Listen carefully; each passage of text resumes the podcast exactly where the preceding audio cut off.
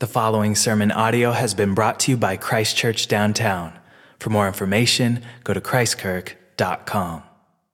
And all of God's people said, Amen. Let's rise and worship the triune God. The Lord is near to all who call upon him, to all who call upon him in truth. He will fulfill the desires of those who are in awe of him. He will hear their cry and save them. Amen from Joel chapter 3 Beat your plowshares into swords and your pruning hooks into spears. Let the weak say, I am strong. Assemble and come, all you nations, and gather together all around. Cause your mighty ones to go down there, O Lord. Lift up your hearts. We lift them up unto the Lord. Let's pray. Our Father and great God, through your prophet Joel, you have called your people to arm for battle turning gardening tools into weapons. You have rallied the weak to be strong. You have beckoned the nations to battle against your people. But what hope, what hope do a weak, garden tool wielding people have against the mighty? Our only hope is that our Savior, our champion, our King has come in the weakness as a little baby and through the cross has conquered.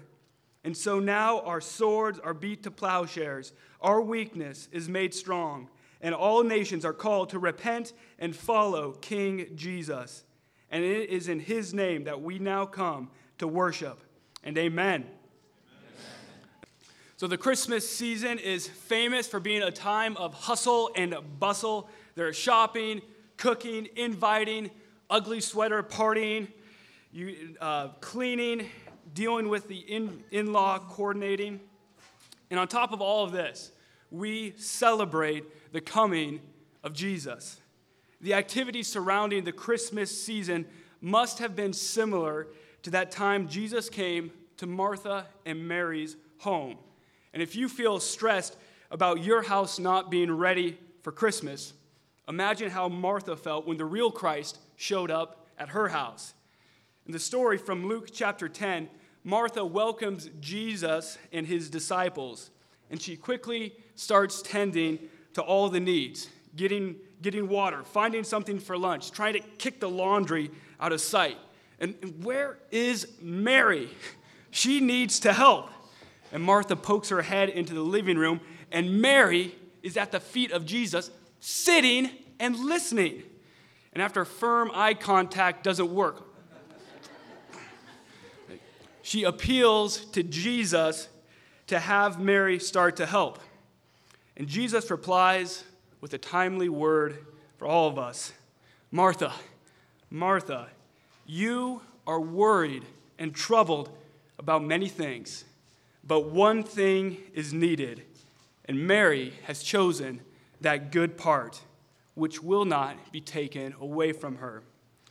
The Lord's loving reminder to us, and especially to all the Marthas here, is that in the busyness of Advent preparation and Christmas celebration, not to miss the one needed thing to actually sit down and be with Jesus, to stop all of your working and to receive his grace. So, I'd encourage you to read or to listen to the birth narrative in Luke. And since you're already in Luke, maybe take an hour or two and just keep reading. Finish the book. Pray and reflect on Jesus' work in your life, his grace that he has given to you. And that may mean that all the floors are not mopped, all the cookies may not get baked and delivered. You may need to turn down that invite. Why? So that you do not let this needed and good thing time with Jesus be taken away from you. And I also got a word to you, Marys out there. Keep sitting and listening to Jesus. But make sure when you're sitting, you're not just sitting in laziness. You can tell if you're listening to Jesus and not just being lazy if you love your Martha. If you love her, love gets up and helps.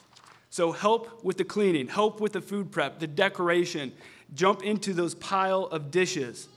Help with her in all of that so that you can help her also sit at the feet of Jesus.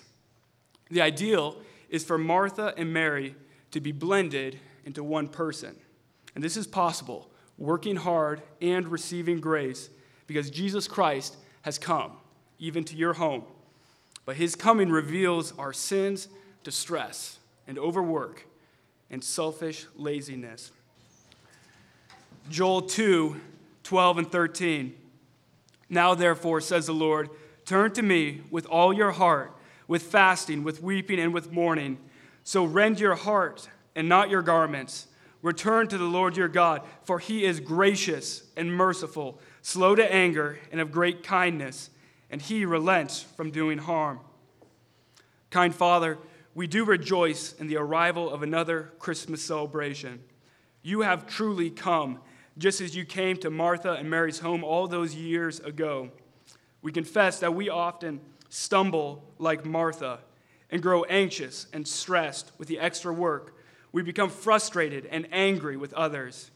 It is right to celebrate the incarnation of your Son with material stuff, but often we strangle ourselves with these material concerns. Father, we also confess that we fail to be like Mary. Like, we, like Mary, we sit, but not at the feet of Jesus, rather at the feet of football or at the feet of Xbox. This is not spirituality but selfish laziness. We use the Christmas holiday as an excuse to pamper ourselves rather than to love others. And so we fail to imitate your Son, who came not to be served, but to serve, and to give his life for many. We acknowledge all of this as sin, and we confess our own individual sins to you now and Selah.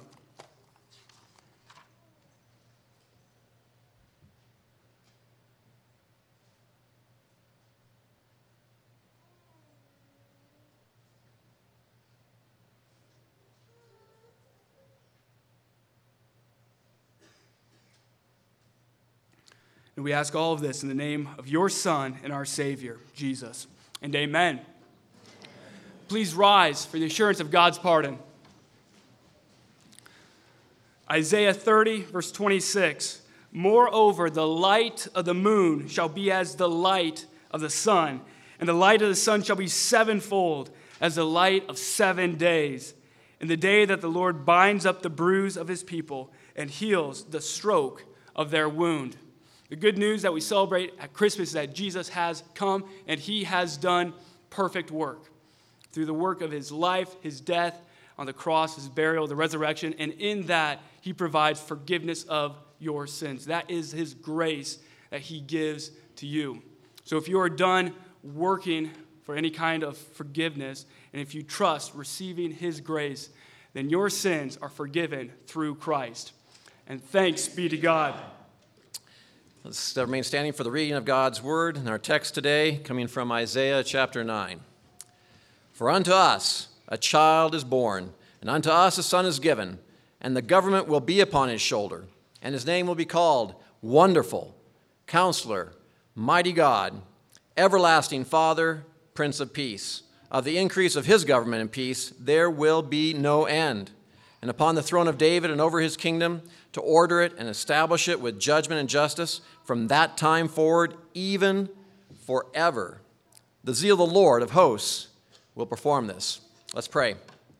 Dear Heavenly Father, our service this morning has already been saturated with the promises, your promises to us as your people, your promises to David that you would raise up his seed, your promises to all the prophets from the very beginning, your, and your promises to Mary. Everyone has been laid forth for us to be encouraged and exhorted this morning. So we pray that our hearts might, in fact, be filled with this glory because we ask it in Jesus' name and amen.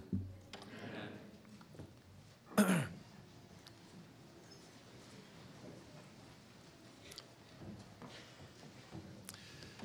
My wife and I are regular listeners to a podcast that's put out by Albert Mohler. He's the uh, president of the Baptist, uh, Southern Baptist Theological Seminary. And every weekday, he discusses world events. Uh, normally, he takes uh, news articles from the New York Times, Washington Post, uh, The Economist, and he examines them and reflects on them from a Christian worldview perspective. In the main, his most frequent theme has to do with the transformation of our culture into a kind of a post Christian age. And this is highlighted by, of course, the stuff that we're seeing every day the mass confusion about a rejection of God's creation, his binary creation, a rejection of, of uh, marriage, a rejection or a, uh, a celebration of the sacrament of abortion on demand. All those things are reflections in our current culture. In the main, the, um, and uh, as a kind of a summary of this, uh, Mohler uses a quote to kind of describe the descent of this moral revolution, which takes three basic steps. The first step being that what was previously condemned is now praised. That's what we might see in terms of homosexuality in the public square. What was previously praised must now be condemned. We might look at marriage and traditional families and things like that. And what was previously condemned must now be celebrated by all. In other words, we must get in the game, and, and all of our bakers and, and, uh, and uh, cake makers and, and uh, florists and everybody else must now be celebrating what was previously condemned. Well, all this is a process that we've seen kind of happening all around us very rapidly. And if you're like me, uh, it's, it's disturbing. And you might be asking, well, what would be behind such a negative political beginning to a Christmas message? It sounds like some sort of like humbug. Well, it is humbug. And uh, that's why it's so disturbing. It's, uh, it's, it's kind of a, a, a difficult time if we look around. But this, in fact, is why Christmas is the perfect antidote so, as I contemplated my own temptation sometimes to be discouraged as I look around, I remember Paul's exhortation in 1 Corinthians 10, which says, There's no temptation but what is also common to man. It's the same temptation all of us probably are facing at some uh, time here and there. And so I think it's important that we take this Christmas time to, to look at its antidote to this, uh, to this temptation that we have. Christmas, God's incarnation, is our good news dealing with both the fear of the future and perhaps our anger or distrust at what God seems to be doing in the present. Our text from Isaiah 9 lays out that God has given us a son, and then he explains just what kind of son this is. This prophecy, which is more than just one of almost more than 400 prophecies, depending on kind of how you number them, about the Lord Jesus from the beginning of Genesis all the way through the Old Testament. And uh, building up to this prophecy, we have here in this one in Isaiah, in chapter 8, God tells us that he was going to use the Assyrians as instruments of judgment on Israel and Judah. Now, at the time of Isaiah, Israel had already been under the rule of the Assyrians for about 100 years.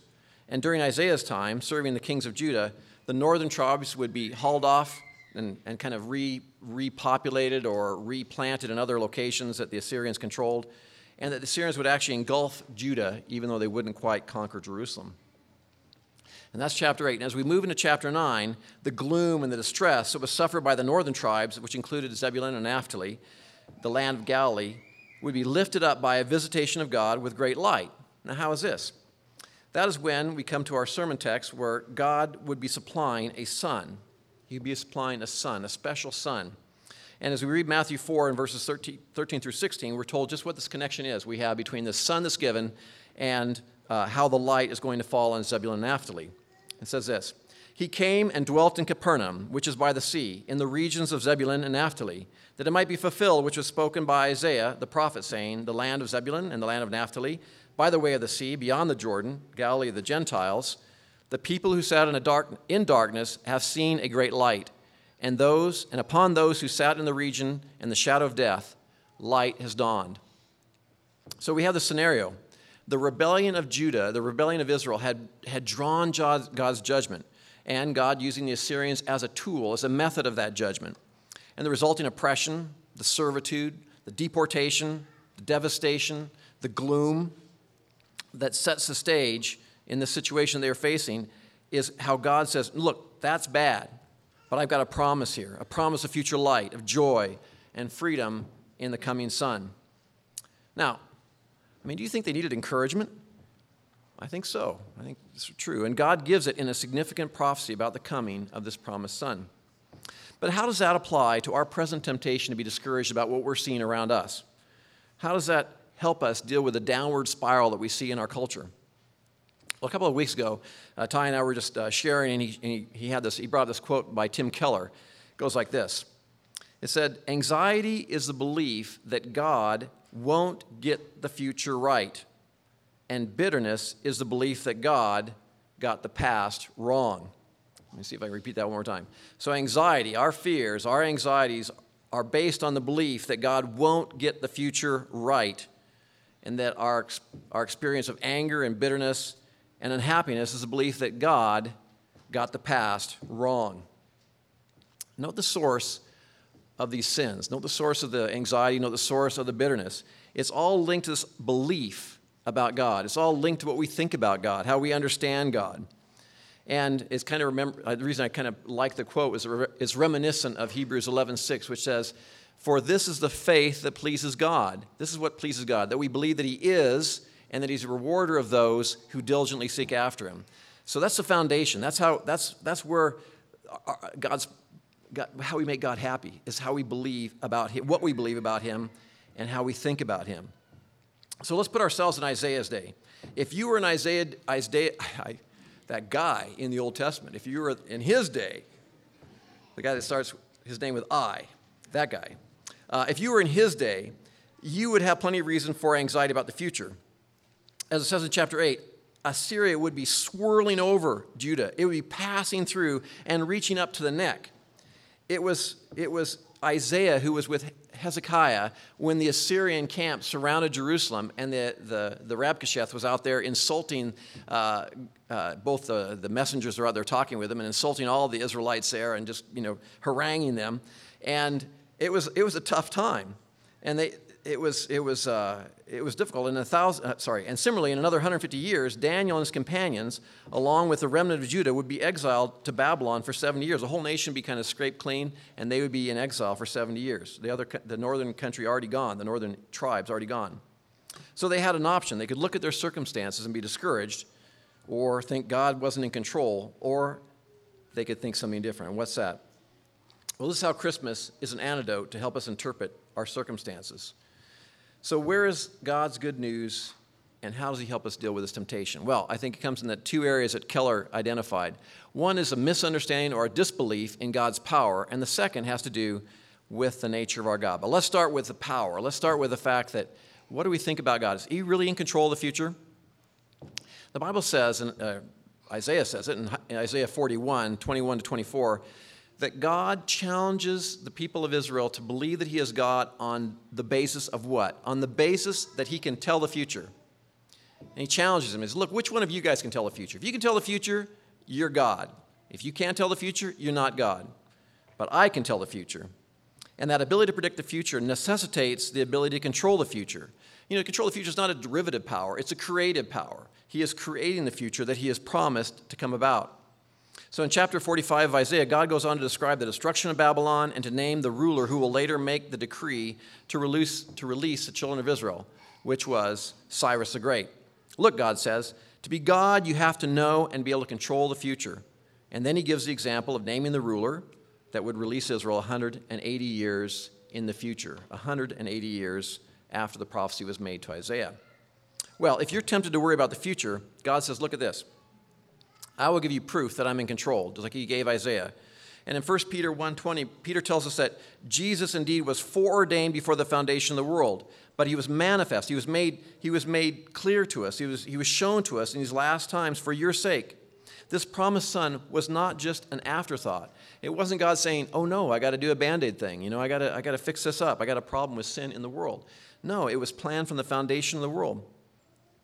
And this is why the coming of Jesus was no was no um, uh, it, it wasn't like a surprise in, in Jesus' day. In fact, when John the Baptist came showing up in the Jordan and he was baptizing, what happened? The Pharisees and the Sadducees said, hey, there's like something happened out there in the desert. This might be the one. So they sent some people out there and said, check it out.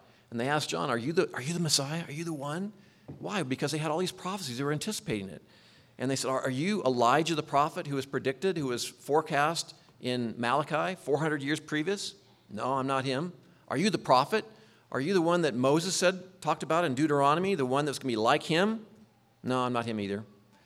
Who are you? You know, and then again, he quotes. He says, "I'm the one preparing the way for the Messiah." So it wasn't a surprise. All Israel was expecting this. So from Genesis chapter three, of the son coming to crush the head of the serpent, to the promise of Abraham in chapter 12 that his, his seed would be a blessing to all nations, to the passage we read in, in Samuel, Samuel 7, that, he, that the son, this would be a, the king that would come through the line of David.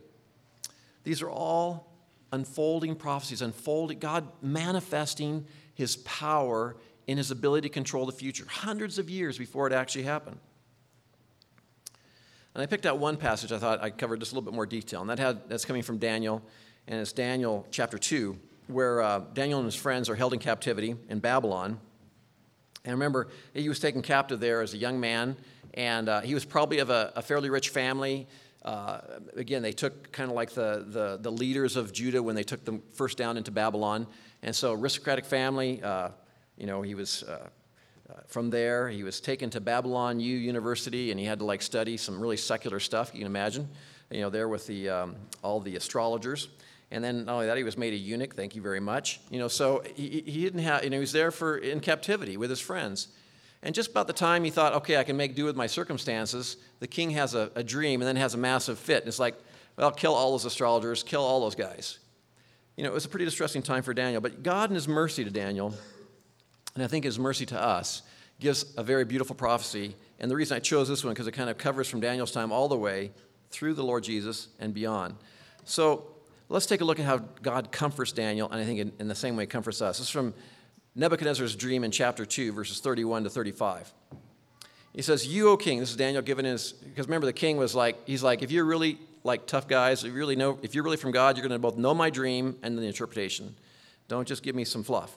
So, so Daniel comes to him and says, You, O king, were watching, and behold, a great image. This great image, whose splendor was excellent, stood before you, and its form was awesome. Its head was of fine gold, its chest and arms of silver, its belly and thighs of bronze, its legs of iron, and its feet partly of iron and partly of clay.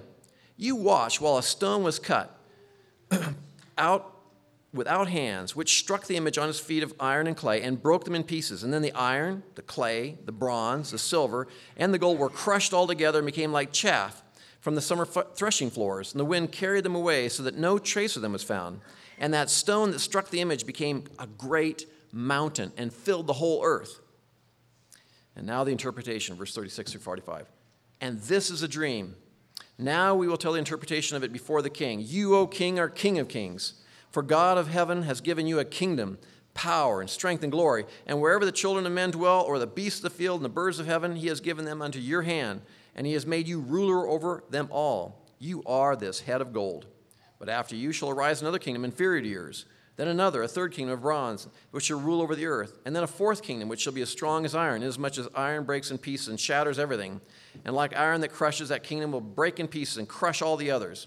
And whereas you saw the feet and toes, partly of potter's clay and partly of iron, the kingdom shall be divided, and yet the strength of the iron shall be in it, just as you saw the iron mixed with the ceramic clay. And as the toes of the feet were partly iron and partly clay, so the kingdom should be partly strong and partly fragile. And as you saw iron mixed with ceramic clay, they will mingle with the seed of men, but they will not adhere to one another, just as iron does not mix with clay. And in the days of these kings, the God of heaven will set up a kingdom which shall never be destroyed, and the kingdom shall not be left to other people. It shall break in pieces and consume all these kingdoms, and it shall stand forever. Inasmuch as you saw that the stone was cut out of the mountain without hands, and that it broke in pieces the iron, the bronze, the clay, the silver, and the gold, the great God has made known to the king what will come to pass after this the dream is certain and the interpretation is sure. Again, that's a bit of a long passage, but it's important because you know what he's doing right here is he's detailing the next uh, 700 years of history up to the time of Christ, and then he's really opening it up beyond that. So God communicates to Daniel that there will be a succession of kingdoms, starting with the Babylonians, identified with the golden head, and this will be followed by what we know to be the Medes and the Persians, the silver chest and the arms, followed by the Greeks under Alexander the Great when he conquers Persia, and this, this kingdom was eventually replaced then by the Romans, the iron with Caesar Augustus, and then eventually weakened even as that, that kingdom began to grow and gobble up all the nations around it, gobble up the whole world, so to speak. And then we see that rock that's cut without hands from the mountain and thrown at the statue's feet, with the result the statue crumbles and is blown away. But the rock remains. The rock remains and grows up to fill the entire world. And that rock is Christ, just like the kingdom that grows forever and ever without end is a is the son that is prophesied there in Isaiah. Now, the subsequent prophecies in Daniel about the future grow in detail, describing in ever greater detail the kingdoms that follow the Babylonians, the Persians, the, the, the great goat that jumps, the Alexander the Great that covers all the nations, and his horns divided into the kingdoms of the Seleucids. All these things are d- detailed. But the key point here is that God lays out the future. In fact, he lays it out in such great detail that people want to refute the book of Daniel. It's just too clear. He's predicting this future. Too clear. It's too obvious. It had to be written later. God couldn't know these things. This, this prophet couldn't know these things. But God knew these things, and he brought them all to pass. So we sing in this Christmas song, in this Christmas song, Handel's Messiah, that the kingdoms of this world have become the kingdoms of our Lord and of his Christ, and he shall reign forever and ever. Not only from that, from the Isaiah passage, but it's also coming from Revelations 11:15, or a similar theme in the Joy to the World, where we sing that the, we are going to be receiving our King. Now, in this first dream that, that Hezekiah had, sorry, that, um, that Nebuchadnezzar had, uh, Daniel's given the assurance that God knows and has plans for the future of human history, but not just through the time of Jesus' birth. That's what I was trying to make that point. That rock goes to fill the whole world. And uh, this is commented on by a, a lady named Alyssa uh, Poblet in her essay called Joy to the World, a Christmas Hymn Reconsidered. Here's a quote After all, there is no second coming without a first coming. This song, The Joy of the World, is all about the fulfillment of what Christ came to do in the first place. Christmas is not only a time to look back at the grace accomplished in the past, Christmas is also a time to look forward to the grace that was accomplished for our future. When we sing these words, we are proclaiming the ultimate joy to be revealed.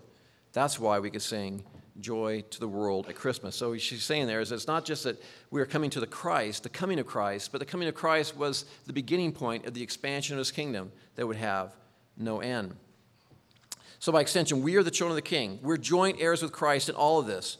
We can have confidence that the good work of saving the world that God put into play is underway, and that He who began that work will bring it to completion in the day of Christ Jesus. So, where were they 2,700 years ago during the time of Isaiah? It wasn't looking so great for Isaiah. It wasn't looking so great for Daniel. It wasn't looking so good for Israel as captives. Yet God was not flummoxed. This was His plan, and so it's not practical or wise for us to only look at our moment of time in history. While Europe and America is having its problems, the kingdom of God continues to advance around the world, even as we are praying for the, the Christians in China, which continue to explode in China. And I just spent uh, uh, a week in Zambia uh, 10 days or a week or so ago and, and just meeting with the brothers there and driving through Zambia. And it's like I couldn't count the number of churches as I'm walking, you know, as we're driving down the road. It's like, there's another church, there's another church, there's another church. It's like, what's going on here? He says, oh, yeah, our, you know, we're, just, we're largely a Christian nation. It's like, that's amazing. You know, that's great. You know, or, or just hearing stories about work that's going on there. So God's not, He's, you know, we don't want to be too myopic. We don't want to just kind of get fixated on looking around and thinking, oh no, this is the end. This is, a, this is our point in history and this is, it's all about us, you know. It's not. Like yeast and dough, like the growth of a mustard seed, God continues to cover the earth with the gospel as the waters cover the sea, just like it's promised. And this brings us to our second point, and that's the goodness of God.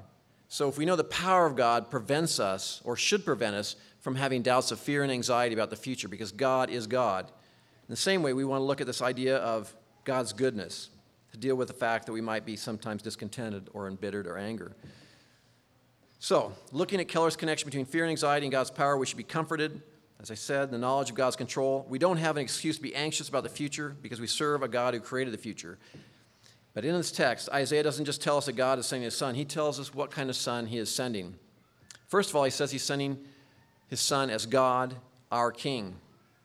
In this text, we're told that the government is going to be upon his shoulders. That's just another way of saying that, that he is a ruler, that, he, that he's going to carry the authority of all governance. And Jesus himself wasn't shy about it. He says, What kind of authority do I have? What kind of authority do I have? He says, I have all authority. I have all authority on heaven. I have all authority on earth. I have all authority. So that's what we start with there. And this makes sense as Isaiah concludes that this same Son that's going to be given is also mighty God. He's wonderful. He is eternal Father. He is God. Just as we, as we were kind of uh, repeating that, even though you didn't maybe have all, all of you didn't have bulletins, but we were doing the Chalcedon uh, Creed there. It's all about the fact that, that Jesus is both God and man joined together in a perfect unity that we may not understand, but is real, that He is, in fact, Almighty God, everlasting Father, he is wonderful, beyond comprehension. Nothing less than God Almighty and creator of the universe. But while we can see that Jesus' authority is all inclusive, we also see that this authority, this, this, this greater Almighty God is wrapped up in a package, in a humble, humble package. He didn't just remain distant from us. God didn't just remain pure power, unapproachable light. God incarnated himself. He came into our midst. He became a baby. He took on flesh. He was a real baby in a real house, laid in a real manger, a real feeding trough. He was nursed just like every other baby. He cried just like every other baby. He soiled diapers just like every other baby. Yeah, so what, what was going on there? Now, this we are told, this, this concept of God taking on flesh is in fact the mind of, the mind of Christ, that, that Christ humbled himself, became fully man, and yet remained fully God. And this grand act of love was not just a one time affair. This is something that just kind of boggles my mind. The fact that when, when God took on flesh, he took on flesh for eternity.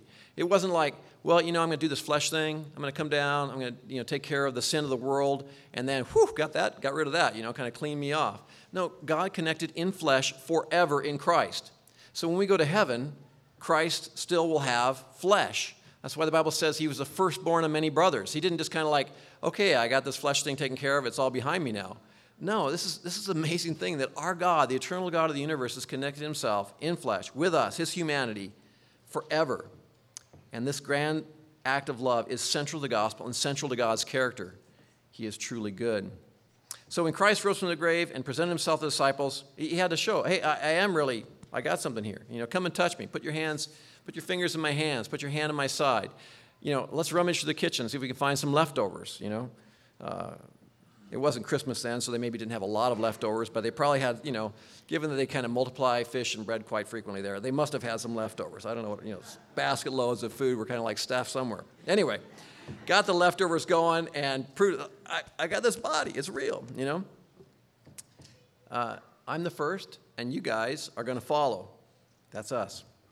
Well, besides describing the Son's character in this way, he also describes his mission, which is also character related. And that is, is that he is what? He is the Prince of Peace. And why is that good?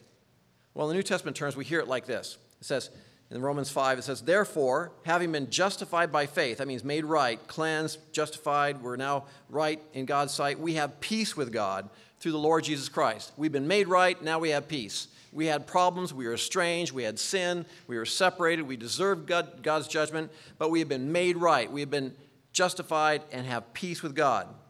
And another part in 2 Corinthians 5 18 and 19 says, Now all things are of God who has reconciled us. That means He's brought us close, He's, he's made it okay to be with Him.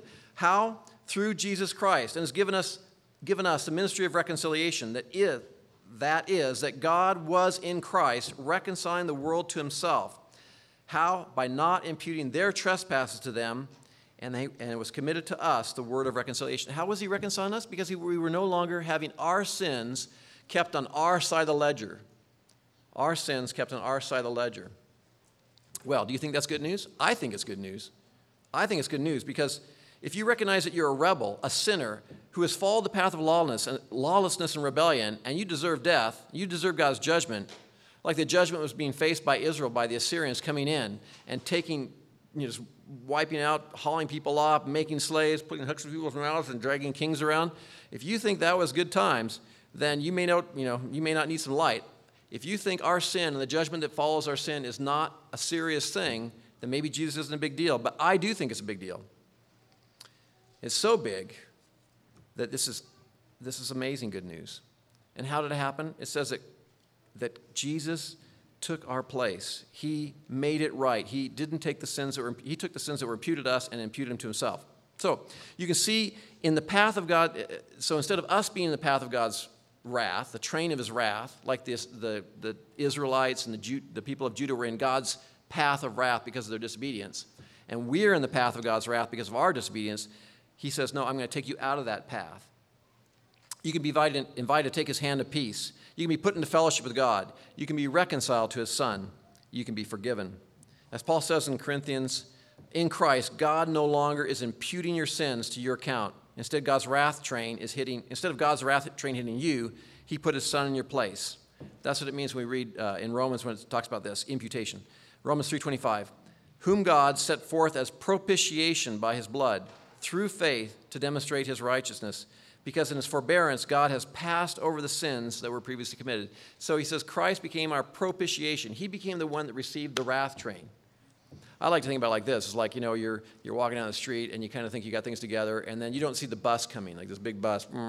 And uh, someone, in this case, Jesus, pushes you out of the way, out of the bus, takes the, takes the wrath of the bus. You're saved. And you look back, why'd you do that? You know, why'd you take the wrath of the bus? That's, that's what it's like. We, we deserve that for being foolish and walking down the middle of the road. He took it for us. And this peace that came through propitiation, the payment made for our sins, is not limited. As Isaiah says, this son will be the Prince of Peace to where? It says it will have no limit. It will continue on and on forever. 1 John 2 2, it says this. And he himself, Jesus, is the propitiation for our sins. And not only for ours only, but but what? But for the sins of the whole world. It's not just limited, it's for the sins. When Jesus said, you know, uh, that, uh, that the world be saved through him, John 3.16, he meant it. That's good news. That's Christmas. Our Jesus, the promised Son, He is the wonderful, almighty God. He is the eternal Father made flesh. He has shown through repeated prophecies that He holds the future in His hands. He is God, and there is no other. Our Jesus, the promised Son, He is the Prince of Peace. He came to clean our hearts from sin and rebellion and to reconcile, our, reconcile us to Himself.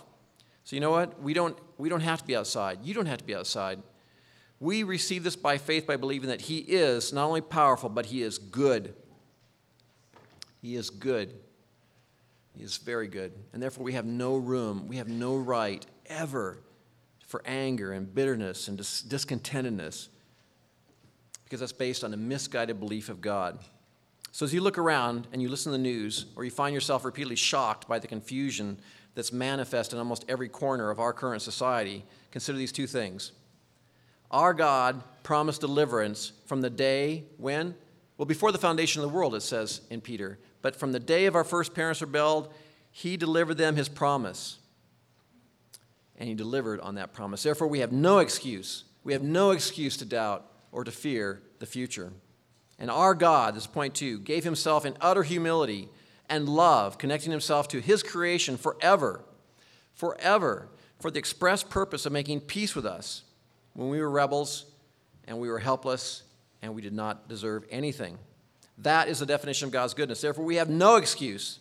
We have no excuse to interpret the present or the past as anything less than moment by moment gifts from a good, good God. Therefore, as we celebrate the memorial of Christmas in two days, we can have the greatest confidence. We can have the greatest confidence and an assured faith in our God who delivered his promised son Jesus. He came to you. Unto us a son is born, unto us a son is given. Therefore, as his minister, I command you, I exhort you to come to him. Make peace with him. Make peace with him. I remember making peace with God when I was 18. I'm not going to tell you how many years ago that was, but it was a lot. Make peace with him because he's made peace with you through his death, burial, and resurrection from the dead. Let us pray. Father in heaven, we confess that we are often tempted to be discouraged and anxious about the future based on the godlessness around us, the dissolution of our culture. But we also confess that we are often unhappy and embittered about you, about how you made us, or, or our present circumstances, or the things that are happening to us, the hard providences. Father, forgive us, we pray, for our unbelief.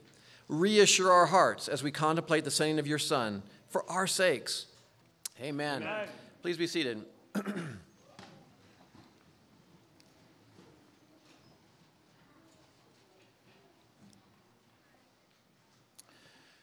In the sermon message, we drew encouragement from the fact that God demonstrated his sovereignty in his predictions of the future, which he subsequently brought to fruition.